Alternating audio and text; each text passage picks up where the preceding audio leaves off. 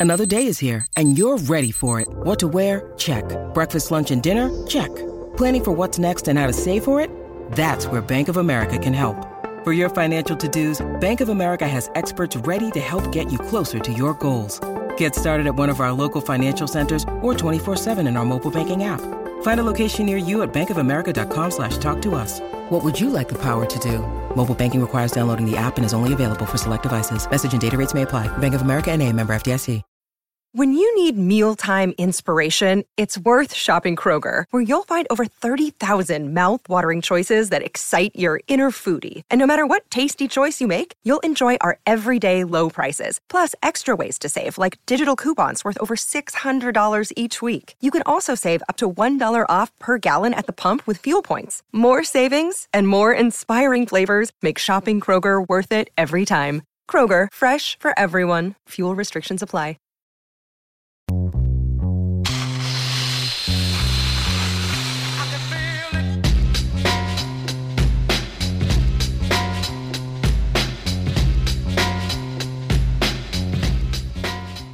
Wasn't sure you were prepared for the segment, but then as soon as Dre hits the vocals, you gave us quite We the don't stop. indication. I got you. We don't stop. Hour to the game. Mitch Fortner, Troy Coverdale. The game after work. I was listening back to some Chris Klieman quotes from earlier today, just making sure I I got it down before we start playing them again here in here in, in just a few moments. Phone number is 537-1350. And by the way, coming up um, 20-ish minutes or so, we're going to speak with Ryan Aber from the Oklahoman. We're going to preview the Oklahoma Sooners. How big of a year is this for old Brent Venables before the transition into the SEC? This is a struggle. Is it hot seat for Brent Venables? Uh, meanwhile, I have shared the picture on Twitter uh, with K State volleyball's uh, press release about the ribbon cutting coming up on September 1st at 3 o'clock at the new Morgan Family Arena. They also released a picture of the new floor uh, there at Morgan Family Arena. I got to say, it's pretty sweet. At Mitch the Ford on Twitter, I also put it up on the uh, K Man Facebook page. It's definitely a different looking floor. Uh, it's a lot different. First of all, it's not like a completely like so. The, just the floor that's been laid there at the Morgan Family Arena, it's all like court floor. But then I don't know what you would call this. It's like uh, it's, it's almost like a tarp, uh, but it's like I, I don't even know what the appropriate word to call it. But it's it's a um, it's a floor that they can like peel off, but they placed it down. And I got to say, the out, outer boundary is all purple with the K State logo, the word logo, and the Wildcat in its font on the right side, the K State on the left, Power Cat in the middle. And inside the boundaries, the actual playing surface is gray. And at first look, I was like, I didn't look at it close enough, and I was thinking, oh God, is this like a TCU floor? It's not. It's way better. Way better. It's not that trash. This is way better. The the beehive esque cross Yeah. Tabs, the it- it- whatever. It's nothing like that. It does it does appear to have an interesting pattern if you look at it from a distance, but I think it's just like the pattern is like maybe like the individual pieces of wood in the floor, what it would look like, I guess. But no, it, it it's sweet. As um as uh, as Walter said, I believe it was Walter in the Big Lebowski. It really ties the room together, dude. Yeah, it, that's it, it. ties. Yeah. It does. Somebody else pointed that out on Twitter. It it looks great in Morgan Family Arena. So again, that home opener is September first, six thirty against Omaha, and then they'll play again that Sunday uh, against the Nebraska Cornhuskers, one of the best teams in the country. Sunday, September third at four, o'clock. o'clock. Yep. Yeah, but the season will start this Friday at nine o'clock in Portland, Oregon, against Portland State.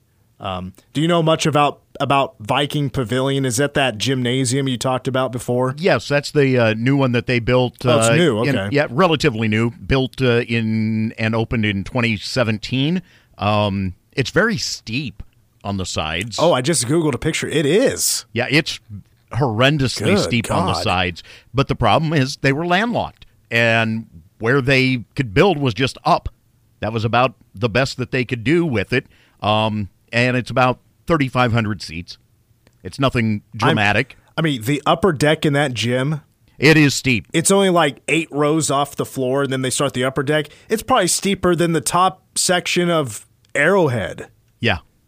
Yeah, it is. Jeez Louise. It is. I Yeah. can I, I can It's- notice it just from pictures. It is very awkward to walk in that place. It really is to to try to go up those stairs.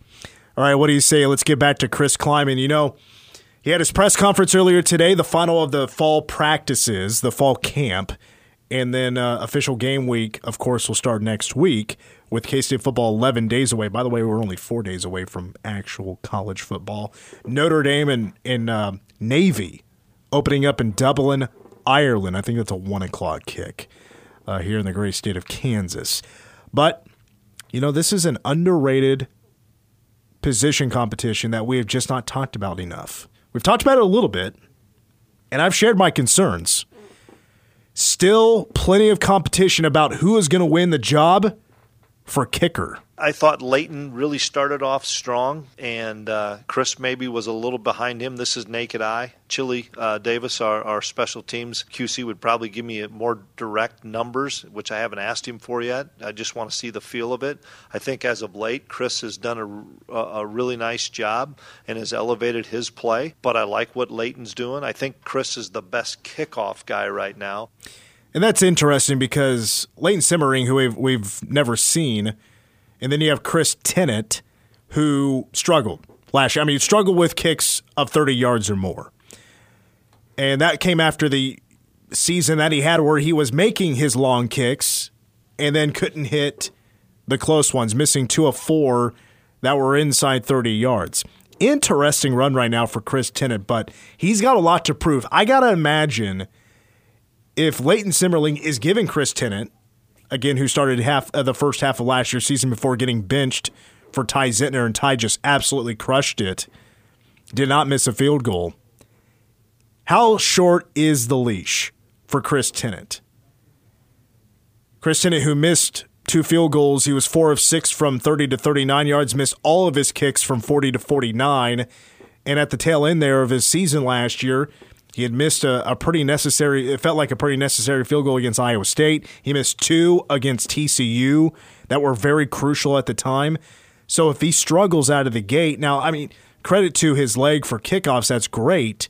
But when points are on the line, how short is the leash? That is a question I have. And I'm not sure that would be a question that could be answered right now because it's just a, it's a competition up for grabs right now. So if it's that close, you know, that does lean to a little bit of concern for me. And that is is just is Chris not being consistent? Is Leighton being as consistent and maybe better on some days? Not really for sure. But I hope it's a healthy competition where both guys are performing very well. Of course I hope that's the situation, but it's just we don't know until game 1 rolls around how good the kicking situation, kicking the field goals, will truly be in 2023. All right, with that behind us, now we jump to the offense. We've mentioned it before that Christian Duffie most likely out for a game or two. We'll see how long that lasts after an injury at the beginning. Uh, actually, it may have been before uh, the the team practices. The fall camp took place. So who's going to be re- the replacement at right tackle? Still sounds like the leader in the clubhouse is Carver Willis, who has plenty of experience, just doesn't have a start. Chris Klieman says he's getting better and better. You have to go against uh, Duke and, and Matlock and, and Mott every day. You have nowhere to go but to get better. Uh, I've been impressed with Carver. I'm excited for him to have an opportunity. I know that we're mixing and matching so that, you know, who's going to be that other right tackle? Is it going to be Drake Beckwith? Is it going to be Andrew Linegang? Is it going to be Cooper Beebe? I don't know. We're still moving guys around because of, of not having Duff probably early on in the season.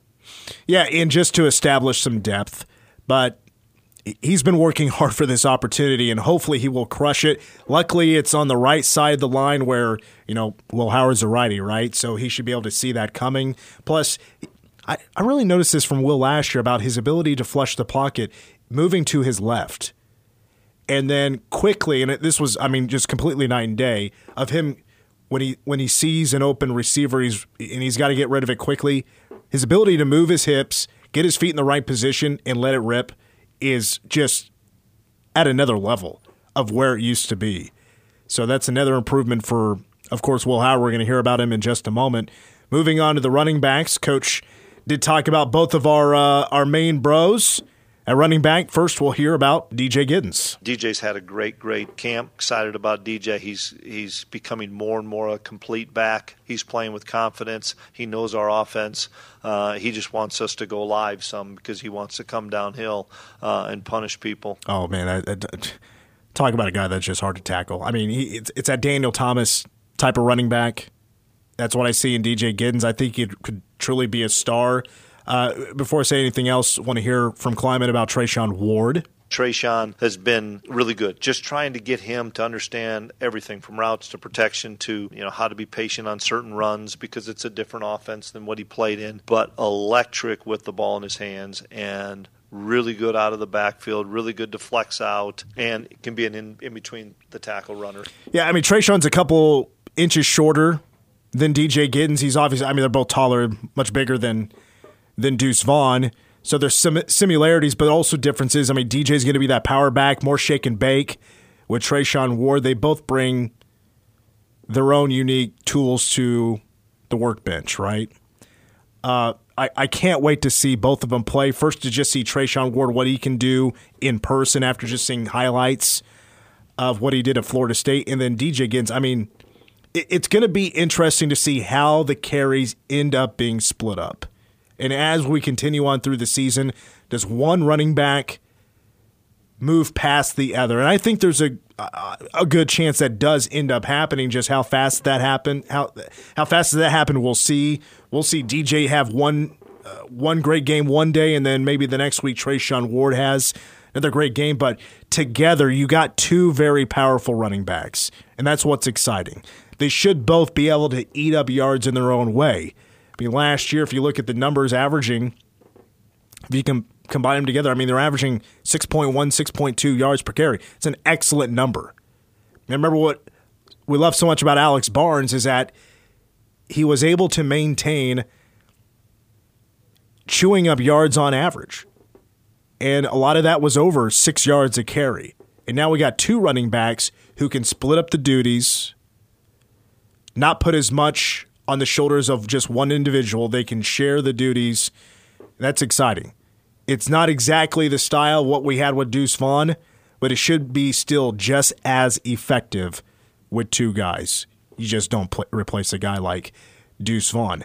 Meanwhile, over to Will Howard, and there's a bunch of questions about Will Howard today, but Coach Klieman spoke about in um, in an extended clip of where Will has made the most growth in this preseason his ability to see the pressure, change the protection, change the play, have a run play called, know that we don't like that picture without having to look at a coach and say, nope, I'm changing it to run the ball here. Those are the things that Skylar was doing in his his last year, last couple years that we've had quarterbacks in our system that have been able to do that I think makes him playing at such a high level of this play has no chance to work in how we called it. We've got enough time on the play clock that he can be patient and change the play, change the protection, do whatever he needs to do do uh, to get us in a positive play. He's got really good arm talent, and he was able to display that last year. It's gotten continued to get better and better, uh, and he's even though we haven't gone live with him, he's running the ball with a lot of authority. I was never a quarterback. Um, you know, I could sling the pill here and there. Uh, had some accuracy to me. Uh, I just couldn't see over the offensive line. That's kind of an issue uh, with with a guy my size. But I would imagine the game slowing down for Will has the best chance of doing that when Will is reading the defenses and can anticipate. And not only read the defense, read it correctly and have to make adjustments when you do so. When when you get those kind of things down, that's when it really starts to slow down. And that not only is done on the field during practice in games, but also in the film room and studying teams. And Will has put in that work. And Will has had to put in a lot of work to improve from where he was as a freshman and a sophomore coming in for Skylar Thompson. And Klieman even talked about it where Will is now really enjoying the journey and the process.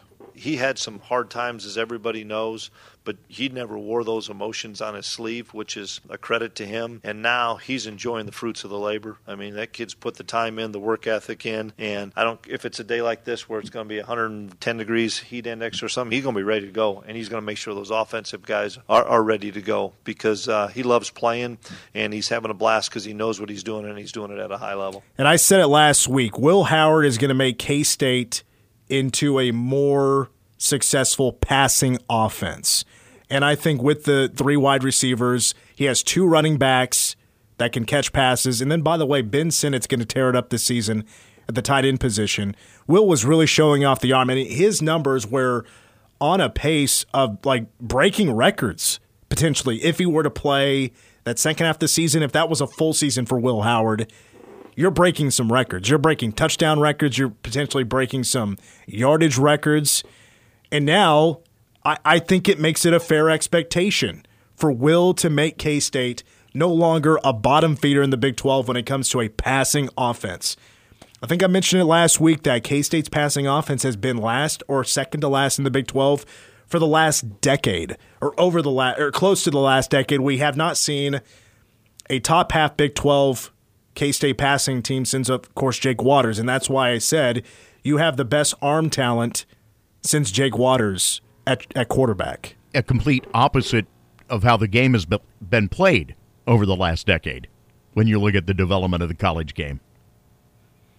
Especially with K State, Klieman making the tight end position sexy again. He's brought sexy back to the tight end position. Not so much, uh, of course, the fullback position uh, anymore. That's just the uh, the changes that have been made with this coaching staff, and I think it's for the better. Obviously, I mean, Ben Sinnott is just going to absolutely tear it up. Like I don't know who's going to be the leading receiver this year. I Treshaun Ward would be the favorite, but I'm like I'm legit saying like, how much work is Ben Sinnott going to do this this year? It could be a lot. I don't know what the record is for most receiving yards by a tight end in K State football history is in a single season. But I think Ben Sinnott could definitely fight for breaking a record. Absolutely. There's just there's so many potentials to where there's no way it all adds up to actually happen because it just goes p- past the passing stuff. But it's all I think certainly possible. Like the passing offense of K State should be some of the best numbers we've seen in a long time. And then finally to wrap up here, actually, uh, we might be short on time. Uh, I do want to squeeze, let me squeeze in RJ Garcia. He spoke for a couple of minutes to the media. Speaking of taking the next step, RJ Garcia expected to do that now being a starting wide receiver. He spoke to the media earlier today. What kind of strides have you made as a receiver in the last year? Um, just physically working with Coach Chew, working on my speed, strength, um, and mentally just kind of keep developing from what Cade and older guys have taught me and stuff like that. So just keep learning more and more every day. And then just getting confident in myself and my play. What can you say about the group uh, as a unit this season?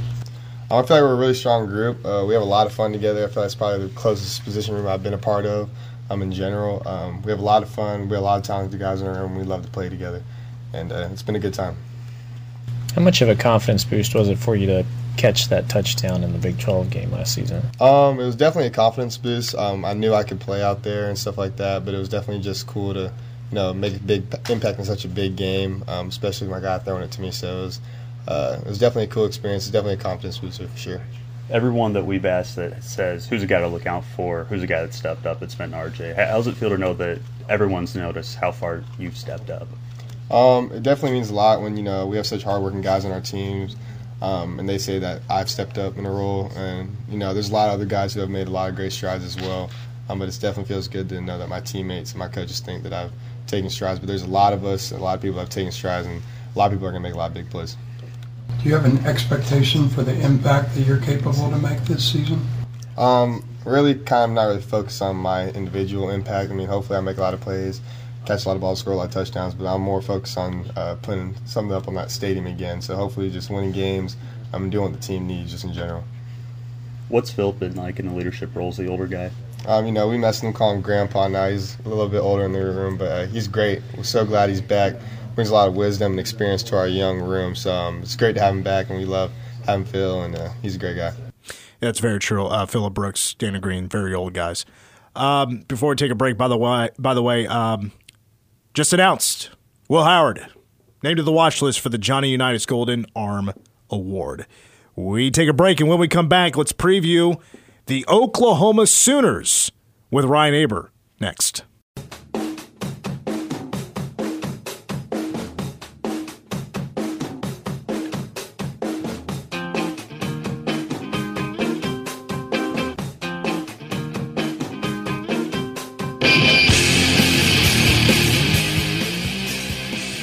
I, I put that bet in there. It's always like I, I'm still just like a tad bit disappointed when the the woohoo it doesn't come. It, it's just an instrumental. You don't get the vocals, right? You don't get the lyrics. All right.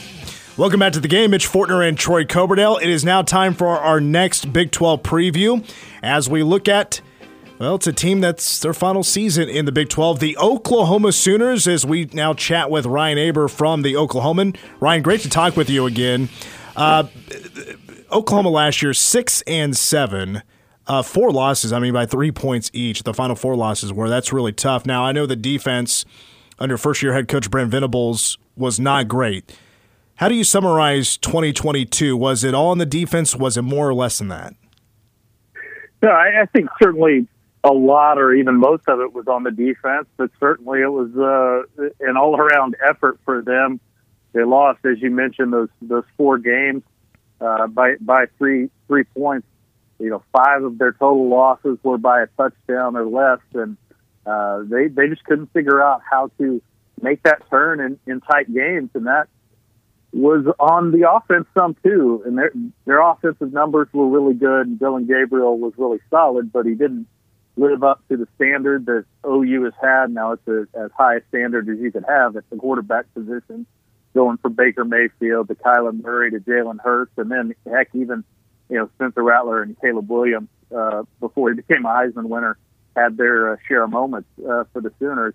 Uh, so uh, a little bit of everything for them, but certainly it starts on the defensive side, and that's where Brent Venables has hung his hat, and where a lot of the focus has been on the offseason.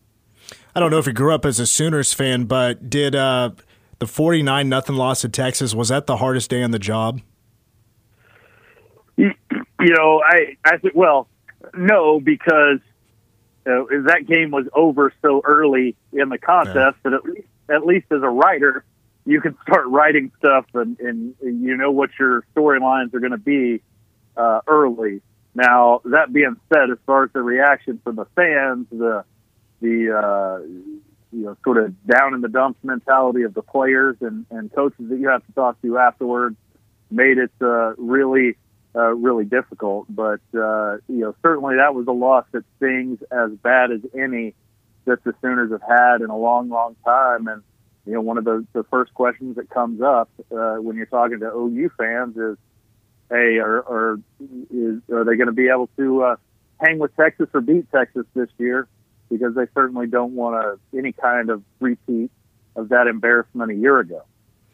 Well, Ryan, you, you touched on it a little bit ago, and that was about Dillon Gabriel, who returns as the starting quarterback. And you mentioned it that you know he was not a Baker Mayfield, Kyler Murray, Jalen Hurts, but he still had solid numbers: twenty-five touchdowns, six interceptions. So, kind of two questions in one. I mean, is the feeling and confidence right now? Is it is there any sort of lack of confidence?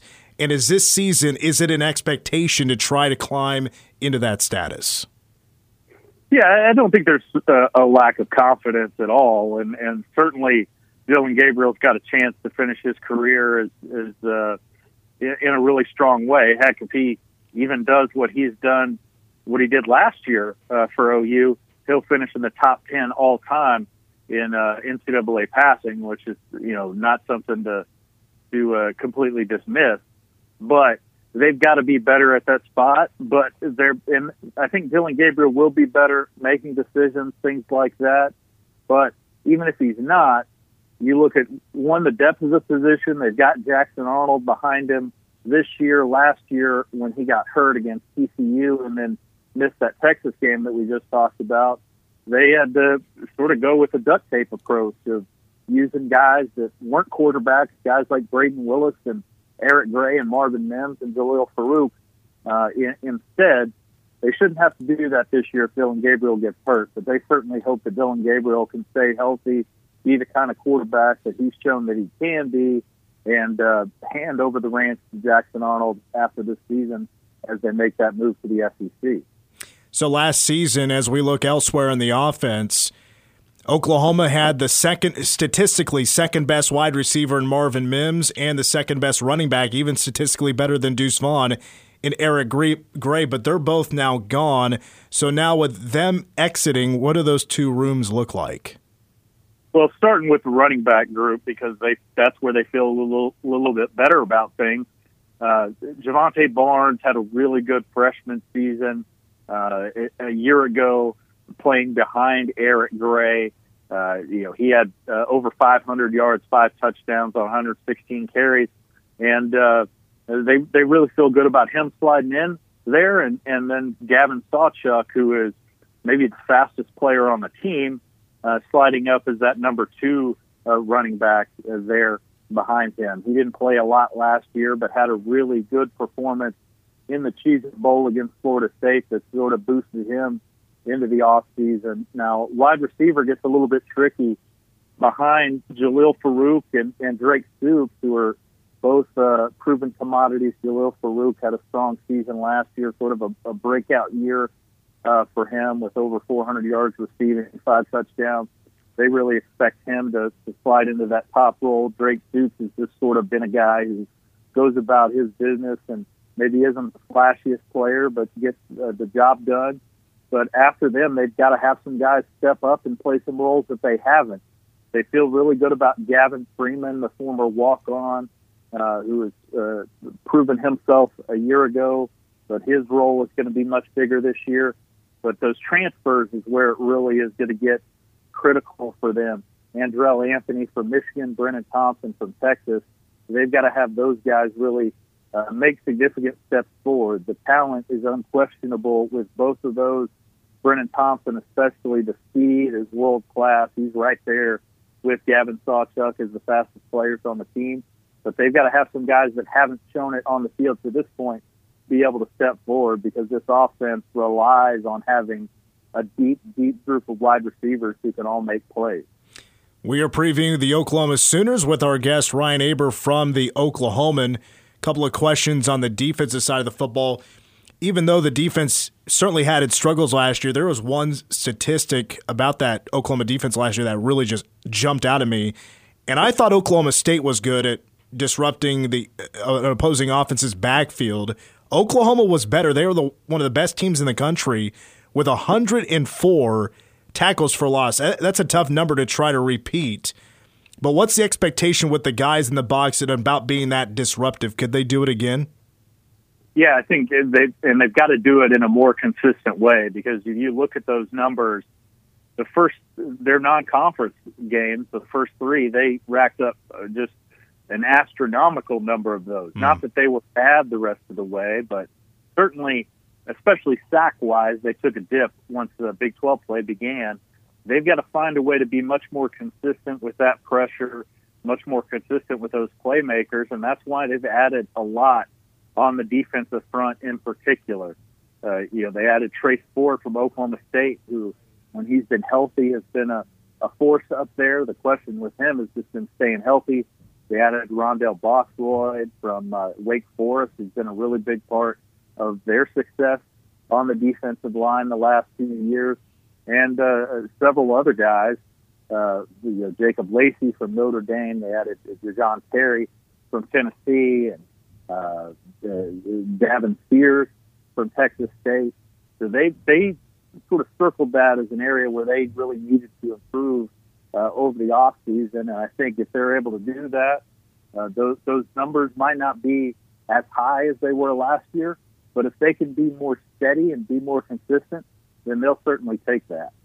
And we touched on this earlier. The pass defense was 119th in the country last year. With year two with Brent Venables, how has this been addressed, and do you feel like the secondary is now set up for more success?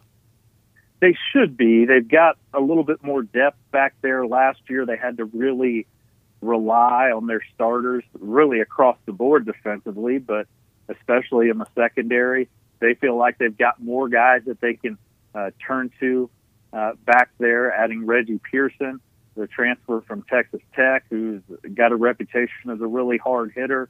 They added uh, Kendel Dolby from NEO Junior College, who's got a chance to, if not slide into the starting lineup, be a guy who plays a ton for them uh, at the other cornerback spot.